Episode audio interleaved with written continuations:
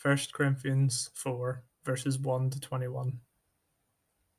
This is how one should regard us as servants of Christ and stewards of the mysteries of God.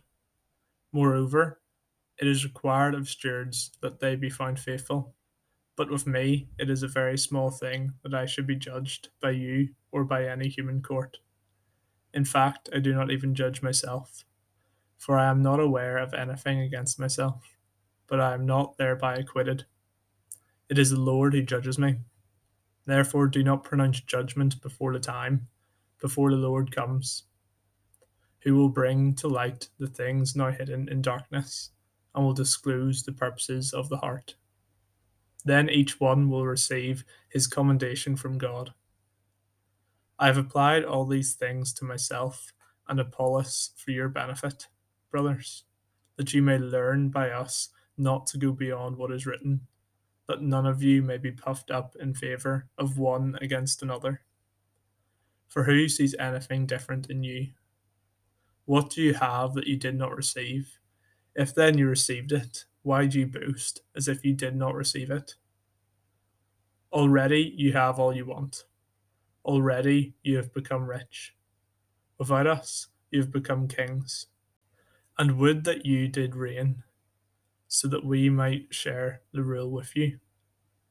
For I think that God has exhibited us apostles as last of all, like men sentenced to death, because we have become spectacle to the world, to angels, and to men. We are fools for Christ's sake, but you are wise in Christ. We are weak, but you are strong. You are held in honour, but we in disrepute. Till the present hour we hunger and thirst we are poorly dressed, and buffeted, and homeless, and we labour, working with our hands.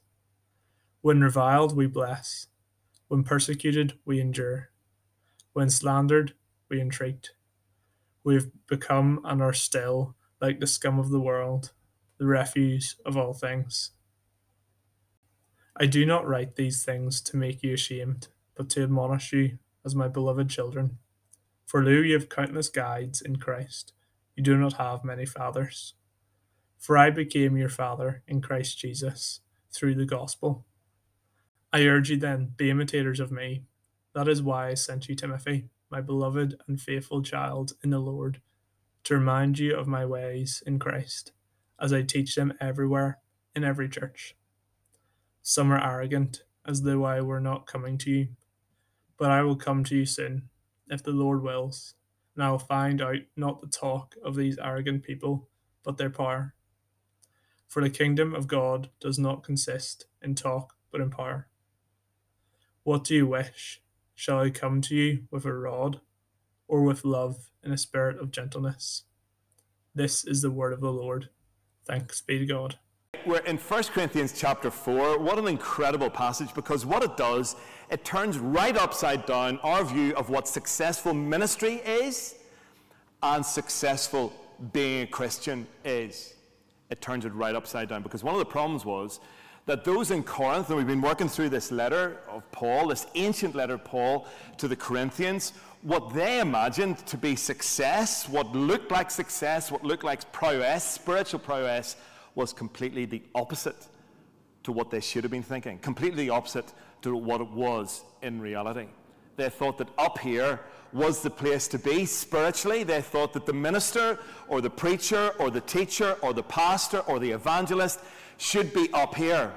When actually Paul says, no, they should be down there. They are, in fact, down there.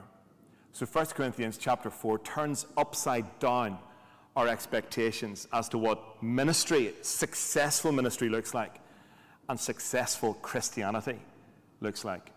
While we pray as we get into it? Let's pray. Heavenly Father, we thank you that you do not lie to us, that you do not keep back from us what we should know, that you've told us everything that we need to know in order to relate to you properly. Thank you that we have it here in this book. Lord, we thank you for this book. We pray that as we love these words, we may love you. Thank you that these words lead to you. And we pray, Heavenly Father, that you would deepen our love, knowledge. Lord, that we would have a right view of ourselves, a right view of you, that we would measure ourselves by your word, and not by the world. We pray these things in Jesus' name. Amen. So, what is success? How do you measure it? If you're a successful sports person, a successful football manager, you'll measure it by your trophy cabinet. You will count the number of trophies, or maybe the management above you will count the number of trophies. And if there are loads, you'll keep your job. If there are very few, and if they're all kind of leaving you, you will lose your job. What do you count as success in terms of politics? If you're an MP and you're wanting to get elected, well, your success will be measured by the number of votes you get. Indeed, whether you get elected or not. A successful businessman, his or her success will be told in the amount of pound signs that there are in front of their bank balance. What about unsuccessful businessmen, unsuccessful sports managers, unsuccessful MPs? Well, they will be the failures, won't they? So there'll be zero in the bank balance. There'll be zero votes in the ballot box. There'll be zero whatever else you might think. We measure success in that way. How do you measure success as you look at Christian ministers, evangelists, pastors, teachers, us? How do you measure success? How do you measure what being a successful Christian is? What was going on in Corinth was that they weren't believing a false gospel. They weren't believing lies about God. It wasn't that someone had come and said, No, God doesn't exist. It wasn't that someone had come and said, Well, Jesus didn't die for you, that Jesus didn't exist. There wasn't that, it wasn't that someone had come and said, It's all a load of rubbish. No, that wasn't the problem in Corinth.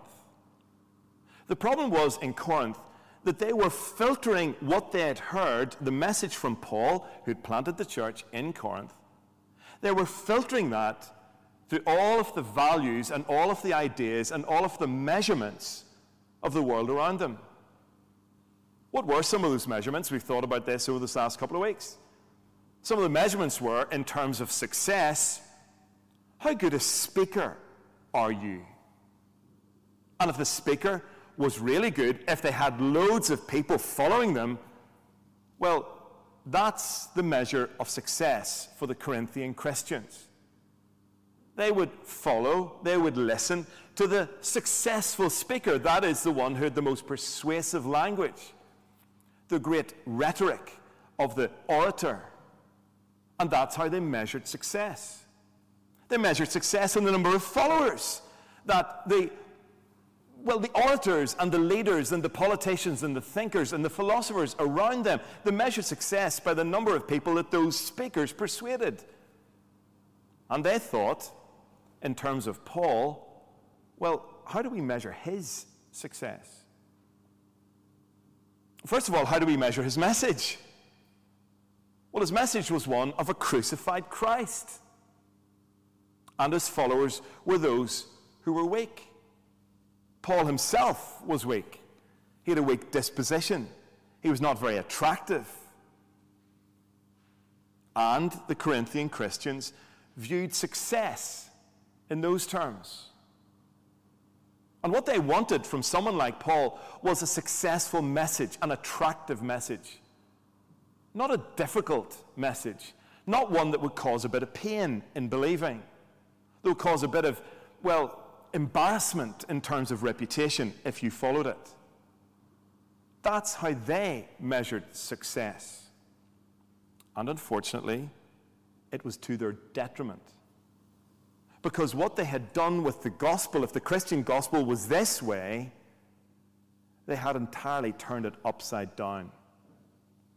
And what had happened, in effect, was that it was empty of any kind of power or any kind of impact or any kind of eternal thrust. And how did that manifest itself? Well, we see how it manifests itself in how Paul describes his success in contrast to what the Corinthians viewed as success. And we're in chapter 1, sorry, we're not in chapter 1, chapter 4, verse 1. Let's remind ourselves. Verse 1 This is how one should regard us as servants of Christ and stewards of the mysteries of God. This is what they were. That is Paul and his friends who are preaching the same message as Paul. This is how, Corinthians, you should look at me. This is how you should understand me. This is how you should build a framework around whenever you think of me. This is the framework you should apply to me. This is how you measure my success. Because, number one, I am a servant of you, Corinthians, or the world around you, or the community in which we're placed, or no, Christ. Paul says, I am a servant of Christ. Now that's hugely significant. Because if you were filling in that particular blank, for me, I guess you would write my description, job description, something like, well, Trevor and Peter and all the ministry interns are here to serve the community in which they're placed. I mean, look at the need around here. Look at the need down in the Holy Land. Massive needs. And you lot, you ought to be serving them and those needs. I mean, you ought to be sorting out, for example, the queue at Boojum. It's always very long, isn't it? That's what you're there for, Trevor. That's why we pay you.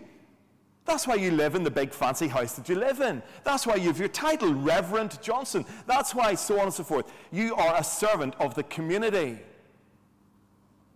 Or you're a servant of the congregation. So I'm here. You need to meet my needs. Of course you must. I mean, that's what you've been called to do, isn't it? You're here to serve me. Well, how does Paul view that? Does he think of himself as a servant of the community? Does he think of himself as a servant to the world around the church of Corinth? Does he think of himself as a servant to the Corinthians? Well, yes, he does, of course, think that he serves the world around them, the world there of Corinth. But primarily, number one, firstly, who is he a servant of? It's Jesus Christ. I am a servant of Jesus Christ, says Paul. He's the one who directs me. He's the one who guides me. He's the boss, not you lot. So the thing is, if you lot, Paul says, if you lot were my bosses, what would you have me doing? Well, you would have me certainly not preaching that message of Christ and Him crucified. Chapter 1, chapter 2. Do you remember all that stuff? Just cast your eye up. Have a look. Have a look, chapter 2. Chapter 2, verse 1. When I came, I came to you, brothers, did not come with proclaiming to. Sorry, I'll say it again. And I, chapter 2, verse 1, when I came to you, brothers, did not coming proclaiming to you the best testimony of God with lofty speech or wisdom, for I decided to know nothing among you except Jesus Christ and Him crucified. And I was with you in weakness and in fear and in much trembling. And my speech and my message did not in plausible words of wisdom, but in demonstration of the Spirit and of power. So, you Corinthians, if you were my bosses, you would have me not coming with Jesus Christ and Him crucified. You would have me not coming with implausible words of wisdom, sorry, plausible words of wisdom you would have me coming with lofty speech, intelligent argument. You'd have me coming with skills of oratory, because that's how you value things. So, no, the successful minister does not serve the congregation, does not serve the world around the congregation does not meet the needs in that direction.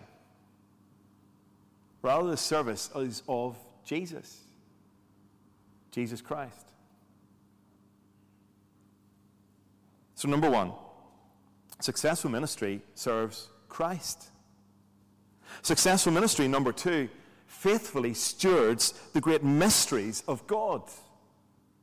That is, that there's no modification or altering or changing or cutting away or going beyond what God has given him. That is the successful, faithful minister to steward. So I can't get up here and make up my own message for you.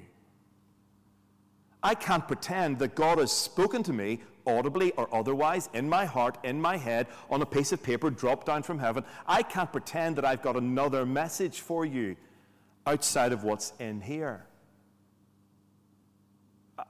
If I do, I am not a servant of Jesus Christ, rather, I'm a servant of myself. If I do, I am not faithfully stewarding what Christ has given me to speak. Have a look. Verse number two. Moreover, it is required of stewards that they should be found faithful. That's the measure. That's how you assess the ministry. Is what is preached, is what is claimed, is what is said, either in one to ones or publicly, one to tens or one to hundreds or one to thousands, is what is said, is it true? Is it actually true? Has God said it? There are loads of ministers, even in this city, who will claim that God has said this or has said that, but you will not find it in the Bible. There are loads of them. And you could, if you wanted to, you could find them. Whatever you fancy. You find someone who flatters you. You'll find someone who builds you up in a particular direction, makes you feel special, makes you feel unique, just like everyone else. You could find any sort of preacher, teacher, messenger. Is that the mark of successful ministry? That you flatter and wow a crowd? Sometimes we do measure success in those terms, don't we? Sometimes we do kind of, you know, place numbers and give them a significant, like, measurement in terms of our success or ministries. It's interesting whenever ministers get together. Could you imagine a ministers' gathering? how boring it is. Ministers gathering, whenever they, it'll always be, well, how many people, how, how many people would you get, say, on an average Sunday? And it's always exaggerated. It's always, in some cases, doubled or rounded up to the nearest thousand or something like that. Because we are so obsessed with numbers. We're so obsessed imagining that that is the way to measure faithful ministry, successful ministry, by the numbers who are involved. Now, we're grateful, so grateful to God that God has blessed us in our church family. We are so grateful, but is that our measurement? Does this mean that we're faithful because we've got lots of people coming along? No. You don't measure faithfulness in that direction with those stats not at all. We've only done two verses, and there's about 18 more verses to go, but we'll be much quicker now, all right? How do you measure ministry? First of all, who's a minister? A servant of Christ. What is a minister? A steward of the mysteries of Christ. If that ministry is not stewarding faithfully, clearly, proclaiming all that God has said in His Word, then discount His ministry. Stop listening to her. That's faithful ministry. And the question was around Paul's ministry. The question was around not only Paul, but also Apollos. Do you remember Paul and Apollos? Paul says, or he's written, I have planted, Apollos has watered, but God has given the growth. Do you remember those two characters? Apollos was the one who came in after Paul to build the church in Corinth. He was the one who kind of dealt with some of the issues that arose after Paul had left. So if you turn over to verse, uh, in my Bible you have to turn over. If you go to verse number six, I've applied all these things to myself and Apollos for your benefit, brothers, that you may learn by us not to go beyond what is written, that none of you may be puffed up in favor of one against the other. For who sees anything different in you? What do you have that you did not receive? If then you received it, why do you boast as if you did not receive it? They were claiming all sorts of things. And what they were doing very typically, as the Corinthians were known to do, was to fall in behind a leader. We saw this in chapter 1. We've heard echoes of it in chapter 2 and chapter 3. And here Paul is taking himself, one of the leaders, alongside Apollos, one of the other leaders, and saying, Look, I've applied all this to myself. I've applied this also to Apollos. And what have I found? Faithfulness. I found faithfulness in our stewardship of the mysteries. I found faithfulness in our service of the gospel. He's applied all of this stuff, but if you look in the few verses before, he says, So what? He says, Don't judge until Jesus Christ judges. Stop judging the ministry based on wrong measurements of success or otherwise. Look at verse number four.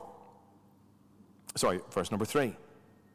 With me, it is a very small thing that I should be judged by you or by any human court. In fact, I do not even judge myself, for I am not aware of anything against myself, but I am not thereby acquitted. It is the Lord who judges me.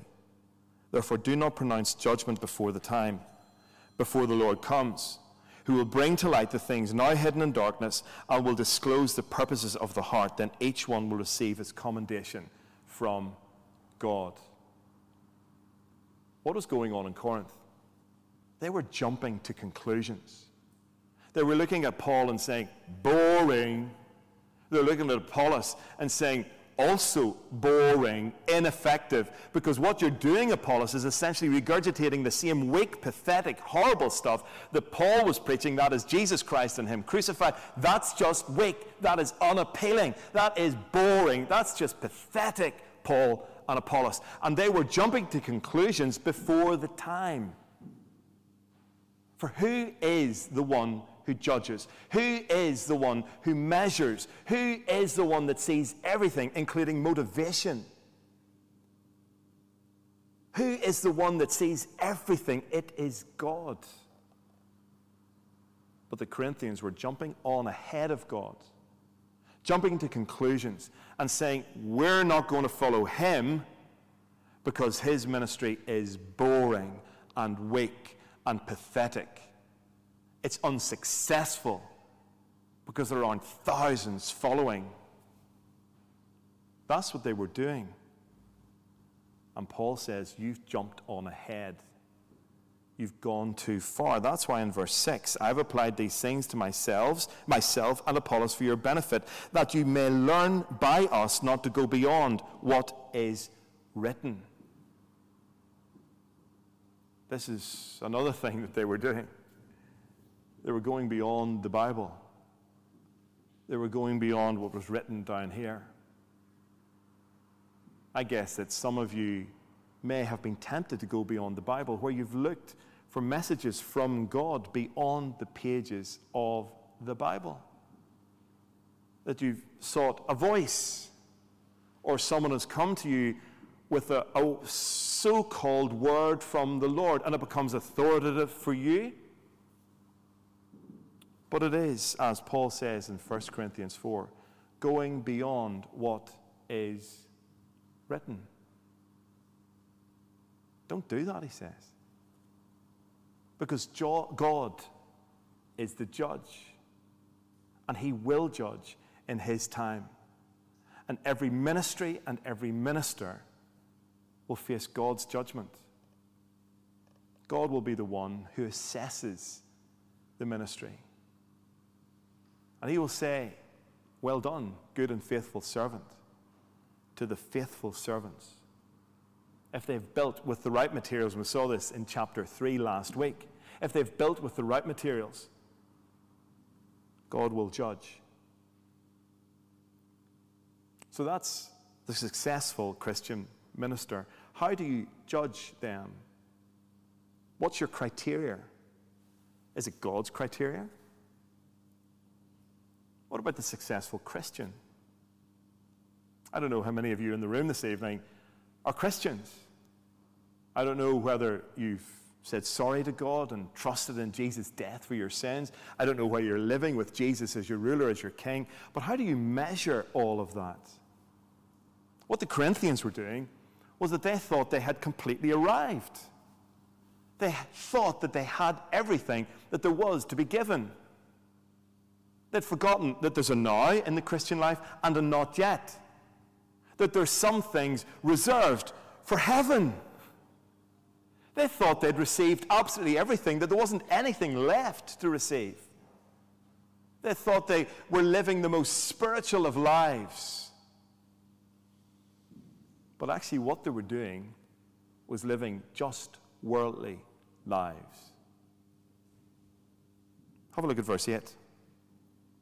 This is where Paul gets a bit sarky, right? I don't know if you're sensitive to sarcasm. I don't know how you react to it. Apparently, I'm, my children tell me I'm quite sarcastic. I tell them they're quite sarcastic. And then they'll say, Oh, really? Like that. That's sarcasm. This is what they say. Oh, no, it's not what they say. This is what the Corinthians say or believe. Verse 8 Already you have all you want. And this is Paul's sarcasm. Oh, you've achieved it, Paul says. You can imagine if he's standing here preaching to them. Saying, oh, you've achieved it. That's it. Already, oh, you've got everything you want. You've received it all. I'm sure he would do that voice. Oh, then the next bit. Already you've become rich. Oh, look how big you are. Oh, wonderful. Without us, oh, you've become kings. You see, he's been utterly sarcastic with them because they imagine themselves to be further on than they actually are. They imagine themselves to have everything spiritually speaking. Already you've become kings. And that, have you a look? And that you would that you did dream, so that we might share the rule with you. You can hear his voice. He's been really sarky here, isn't he? But listen to the successful Christian like life as Paul understands it. And it is the opposite to how they understand it. They thought that successful Christian life was brilliance in spiritual gifts, in spiritual experience, in, in wise words and cleverness. That's what they thought it was all about. But actually, Paul says, no, it's about death. Have a look, verse number 9. For I think that God has exhibited us apostles as last of all, like men sentenced to death, because we have become spectacle to the world, to angels, and to men. Everything and all of creation sees exactly what's happened to the apostles. This is Paul. This is Apollos. The other servants, faithful servants, us apostles. I think that God has exhibited us apostles as last of all, like men sentenced to death. Instead of being up there, living in a palace, occupying riches and becoming kings, the reality is I'm at the bottom of the pile. In fact, I'm on death row, Paul is saying. And I'm an apostle. I'm in death row. Everything says that I'm in death row. I'm heading to death. Paul says. And that's success as a Christian. Verse number um, 10 We are fools for Christ's sake, but you are wise in Christ. More sarcasm. We are weak, but you are strong. You are held in honor, but we in disrepute. To the present are we hunger and thirst. We are poorly dressed and buffeted and homeless, and we labor working with our own hands. When reviled, we bless. When persecuted, we endure. When slandered, uh, we entreat. We have become and are still like the scum of the world, the refuse of all things. Do you want to see what the successful Christian looks, life looks like? This. Do you hear Paul's sarcasm as to how they imagine themselves? They've become kings. They've attained this rule that's promised to them for the end of time. They've attained it now. They've become rich, spiritual riches. They've got it all, they imagine. But instead, Paul says, no, you are imagining yourselves to have something that you don't really have. In fact, what you do have is opposite to how you should be. You should be suffering like Christ, suffering like me, the scum of the earth. The word here really is you know, the stuff that's on your foot if you walk through the street and that you have to scrape off your foot. That's how Paul is describing himself. And that's spiritual riches. That's spiritual success. That's true spirituality as far as Paul is concerned. That's being truly Christian. The scum of the earth, in contrast to those who imagine themselves to be great and majestic and kingly. And you see the reaction to all of this? Uh, all of this thing? When you see the contrast between him and the other, those who are engaged in preaching the gospel. You see what happens? Verse number 11 To the present hour we hunger and thirst. So they've got no food, they've got no drink. That's how impoverished they are. In total contrast to the values and the measures of the Corinthian church. Total contrast. We're weak, but you're strong. You're held in honor, but we in disrepute. The absolute opposite. Verse number 12. We labor, working with our own hands. When reviled, what do they do? Do they punch back? When reviled, we bless. When persecuted, do they give up and go to the quiet life? Do they retire to a seaside resort because it's too much that Christianity thing? No. They endure. When slandered, they entreat. We have become and are still like the scum of the world, the refuse of all things. And this is true greatness. This is true spirituality. Receiving willingly the suffering and the persecution of the world around them. And that was not sweet music to their ears in Corinth at all. In fact, that made them run away from true Christianity, from true spirituality, because they thought, no, that's too uncomfortable. That's clearly the opposite of power. That's clearly the opposite of prestige. That's clearly the opposite of their values that they had imbibed.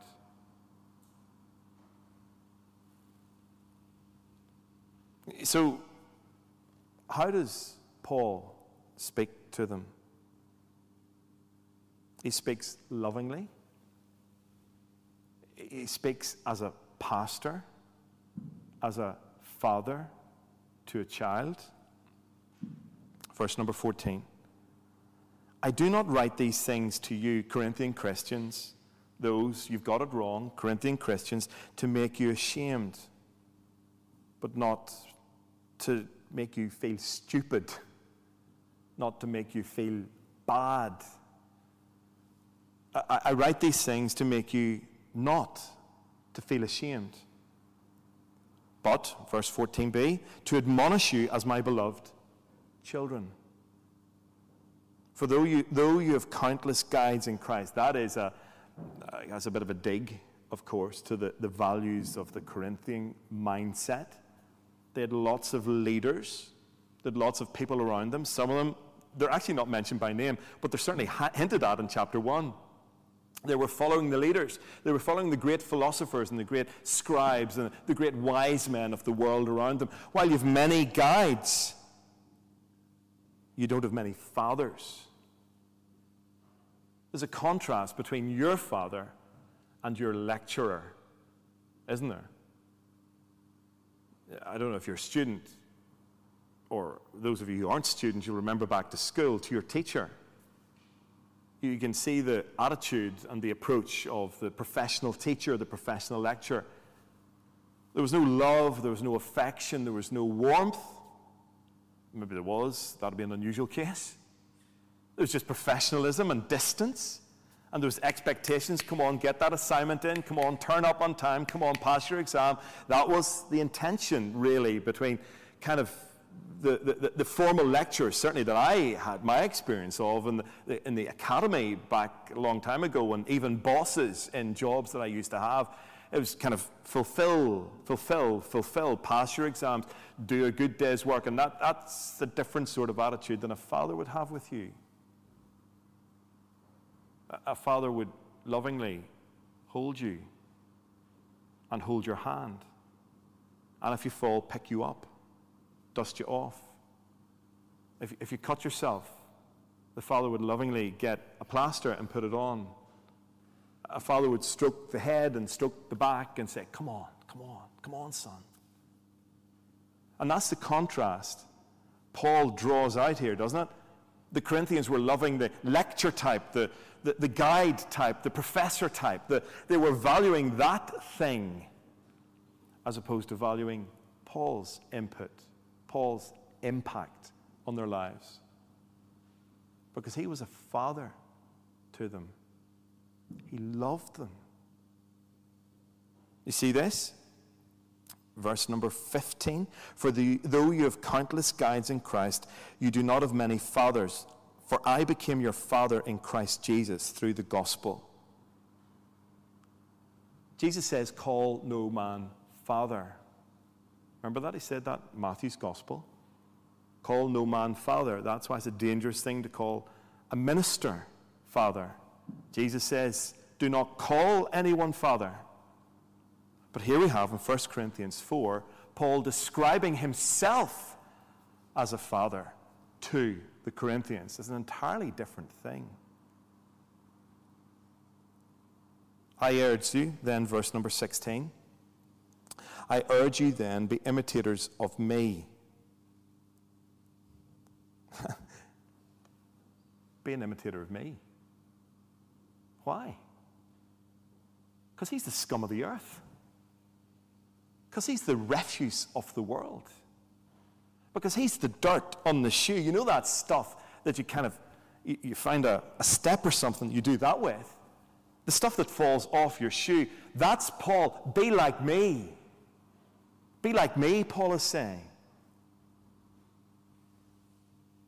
Verse number 17. I'm an example, verse 16.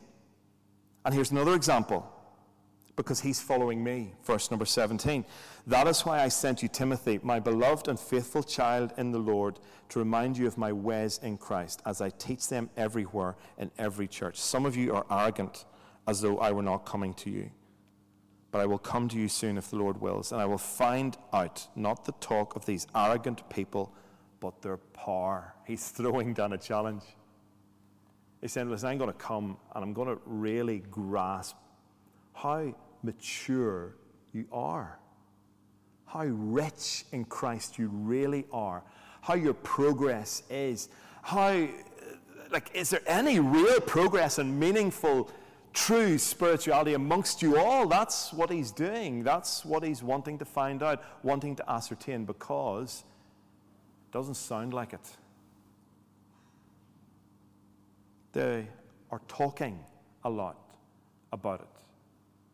Words, words, words, words. They're talking themselves up. They're talking about those who guide them and lead them, and they're not talking about Jesus Christ and his gospel. As I said earlier on, it's not that they've rejected the true gospel. It's not that they've rejected Christ and Him crucified. It's not that they've denied that Jesus died for them, but actually they've made it completely empty completely useless, completely in vain because of the measures that they were applying to Paul's ministry and successful ministry and true, authentic ministry, and how they measure true spirituality. Being truly godly, being truly Christian, being truly one of Jesus's. They thought it was this. But actually, Paul says, no, it's this. And they talked and they talked and they talked, and their words just multiplied and multiplied and multiplied. But have a look. Verse number 20 The kingdom of God does not consist in talk, but in power. The power that raises people from the dead. because it raised Jesus from the dead. The power of God's word, the power of God's eternal gospel, the power of God's enduring word, which is the power to save. The message of Christ crucified is the power to save you and me forever, eternally, beyond any doubt, with all certainty and definite, definiteness. Is that a word? Definite, def, whatever it is. You can be sure. If you're a Christian, you can be sure that you are saved. You can be sure. Uh, Jeremiah expressed this brilliantly earlier on that you can be sure that heaven is yours, not to fear hell, not to fear God's judgment towards condemnation, but rather to fear God towards commendation.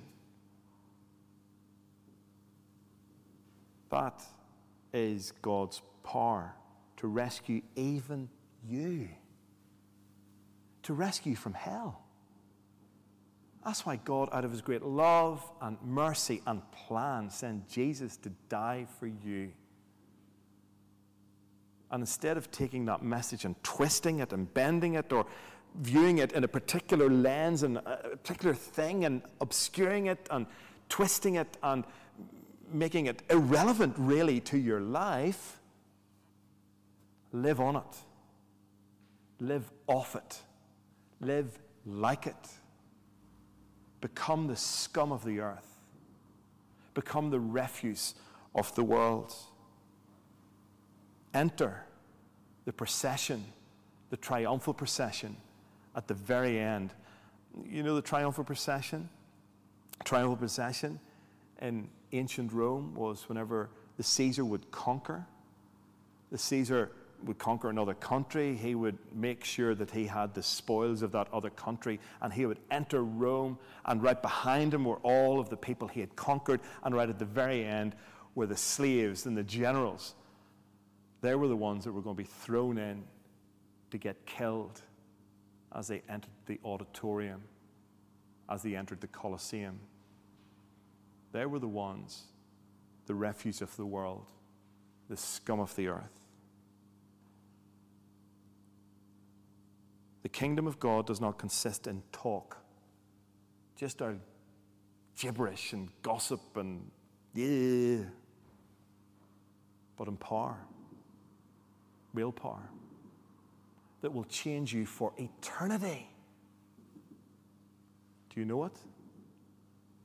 Are you living under it and by it?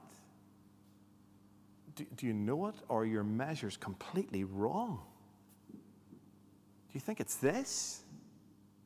No, Paul says it's this. The only way is down in the Christian life. The only way is down as we measure Christian ministry. Do you hear it? Let's pray.